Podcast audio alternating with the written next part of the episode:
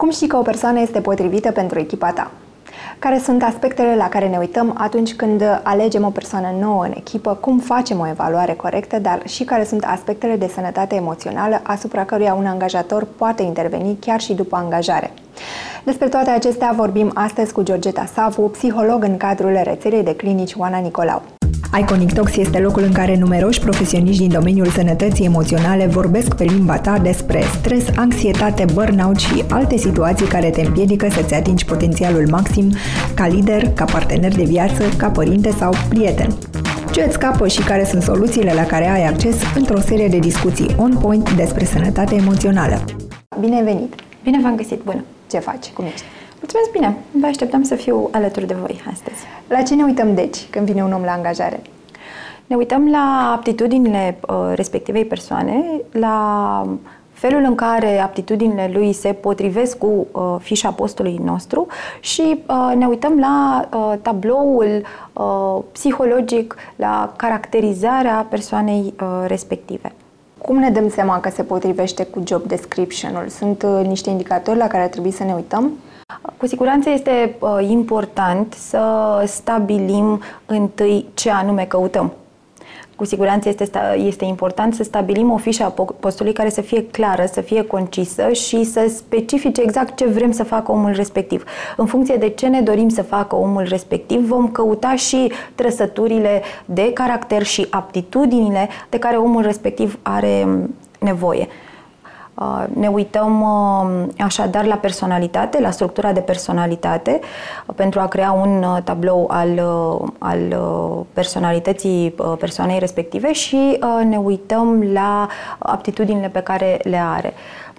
Există instrumente specifice, teste, chestionare, care sunt validate științific, ce ne pot ajuta încă de la angajare să stabilim cărui tip de personalitate, cărui tip de temperament aparține un om, astfel încât să putem vedea dacă îl vrem în echipă, dacă se potrivește cu dinamica echipei noastre și să putem vedea măsura în care el ar putea să aducă un plus, un beneficiu echipei sau, dimpotrivă, ar putea să strice relația dintre membrii echipei noastre.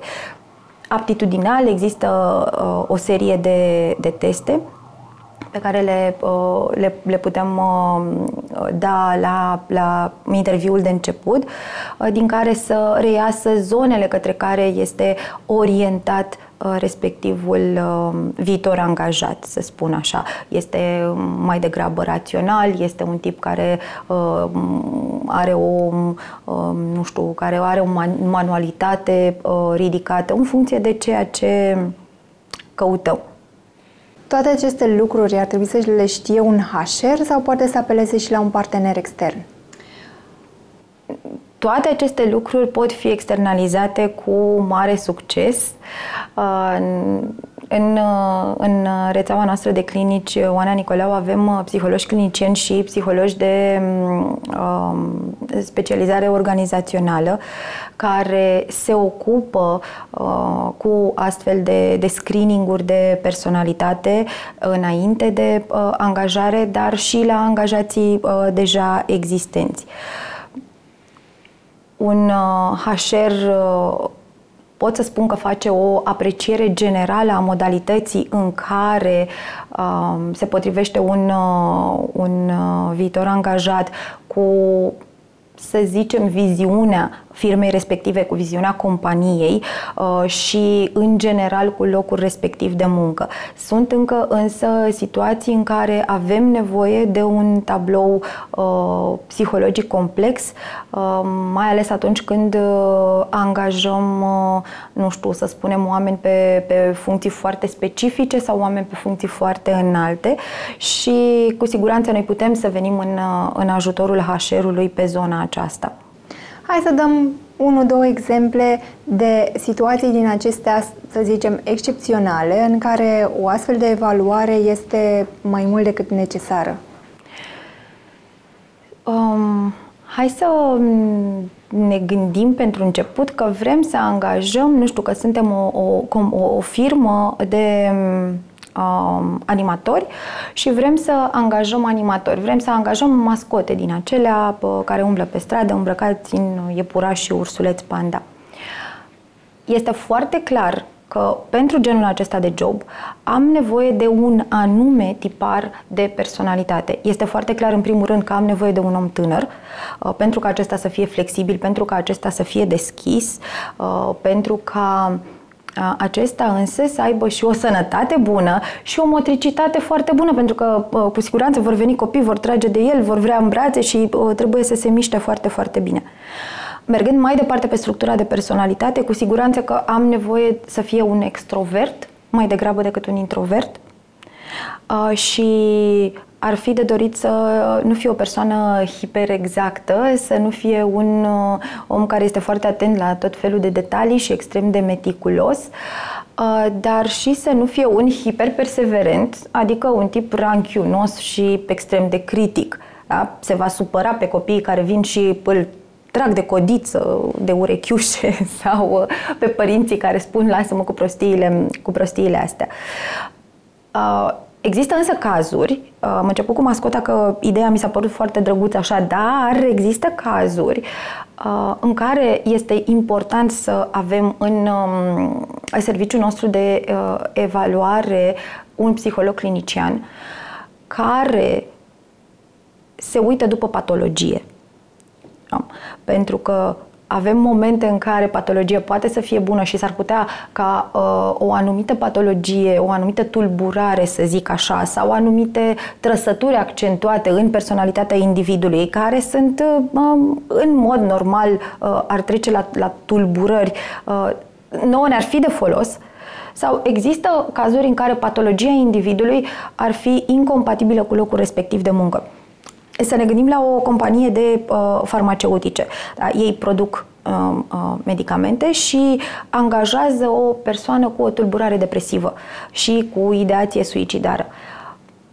În momentul angajării, persoanei respective, practic, îi se dă acces la instrumentul cu care poate să treacă de la actul suicidar din imaginația lui, din gândurile lui, la actul propriu-zis. Da? Are instrumentul la îndemână, sunt o grămadă de pastile în jurul lui, poate oricând să facă lucrul acesta. Și atunci, în mod cert, voi căuta să nu angajez un depresiv, să nu îl pun atât de aproape de ceva ce ar putea să îi pună viața în pericol la toată urma. Sau, din alt punct de vedere, tot la o companie farmaceutică ne putem gândi, uite, ei lucrează în niște cămăruțe așa, foarte înguste, foarte micuțe, îmbrăcați în costume din acelea de astronaut, câteva ore bune pe zi, timp în care trebuie să stea foarte concentrat și să numere, să sorteze pastilele. Este foarte clar că în cazul acesta niște trăsături accentuate în personalitate de genul hiperexactitate, ce ziceam mai devreme, adică un om care este extrem de meticulos, extrem de atent la detalii, este foarte clar că în cazul acesta un om de genul ăsta ne-ar trebui. Da? Eu nu pot să angajez un om de genul acesta manager într-o echipă, pentru că managerul dintr-o echipă trebuie să aibă o viziune clară, generală, la o scală largă, pe când omul ăsta este perfect potrivit pe jobul respectiv, tocmai pentru că este atât de atent la detalii.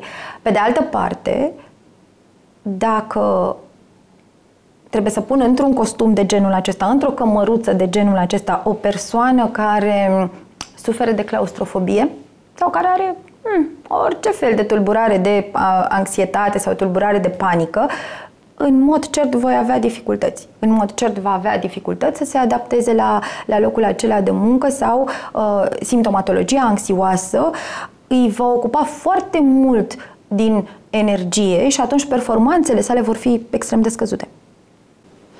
În prezent, 1 din 6 persoane experimentează tot felul de probleme emoționale, să spunem, la locul de muncă. Ca angajatori, ar trebui să ne intereseze toate problemele emoționale sau sunt unele la care ar trebui să ne uităm mai cu atenție, spre deosebire de altele? Este foarte clar că, din punct de vedere al angajatorului, este important să dea atenție anxietății, depresiei și burnout-ului. Acestea sunt trei tulburări care pot afecta viața individului per total și cu siguranță și performanțele în muncă. Genul acesta de tulburări pot să fie tratate, între ghilimele, cu ajutorul angajatorului după perioada de angajare și, dacă da, ce opțiuni au companiile în sensul acesta? Sigur că pot fi tratate. Companiile au ca opțiune să încheie o colaborare cu o clinică sau cu un psiholog, cum avem noi atâtea colaborări în clinica noastră, pe partea de evaluare a sănătății mentale și pe partea de intervenție psihoterapeutică propriu-zisă. Se pot face ședințe individuale de psihoterapie cu angajatul care suferă de anxietate, de depresie, sau se pot face inclusiv ședințe de grup, ceea ce în mod cert va ajuta nu numai la diminuarea simptomatologiei respective, dar va ajuta și la o îmbunătățire a relației între angajații respectivi. Este important însă să ne gândim, apropo de ce m-ai întrebat, dacă se pot face evaluările acestea și intervențiile acestea după. Ele se pot face, numai că angajatorul trebuie să fie foarte atent la plusuri și minusuri. În sensul în care, în momentul în care angajăm o persoană în burnout, va trebui să ținem cont de faptul că omul acela are nevoie, pe lângă psihoterapie, pe lângă medicație și de vacanță. El are nevoie de zile libere propriu-zise ca să-și poată reveni. Și atunci angajatorul își asumă răspunderea că poate să-i asigure acest timp în care omul să se ocupe de sănătatea sa mentală. Georgeta, îți mulțumesc tare mult pentru toate informațiile pe care le-ai dat astăzi. Cu mare drag! Vă mulțumesc și vouă că ați rămas alături de noi. Sper că informațiile pe care vi le-am dat au fost utile și că oarecum există o direcție mai clară acum în ceea ce privește alegerea oamenilor din echipa voastră. Oricum, găsiți toate detaliile despre acest subiect pe website-ul clinicii Oana Nicolau, dar și pe rețelele lor sociale, Facebook, Instagram și YouTube, așa că puteți să intrați acolo și să vedeți absolut tot ce vă interesează. Până data viitoare, eu vă doresc să fiți inspirați! Dacă te-am convins să acorzi mai multă atenție sănătății tale emoționale, urmărește podcastul Iconic Talks în continuare pentru a descoperi cum poți face din tine o persoană pregătită pentru viitor și orientată spre succes. Urmărește-ne pe toate rețelele noastre sociale, dar și pe canalele de podcasting. Tu ești cea mai importantă resursă pe care o ai la dispoziție, iar aici vei afla cum o poți folosi în beneficiul tău.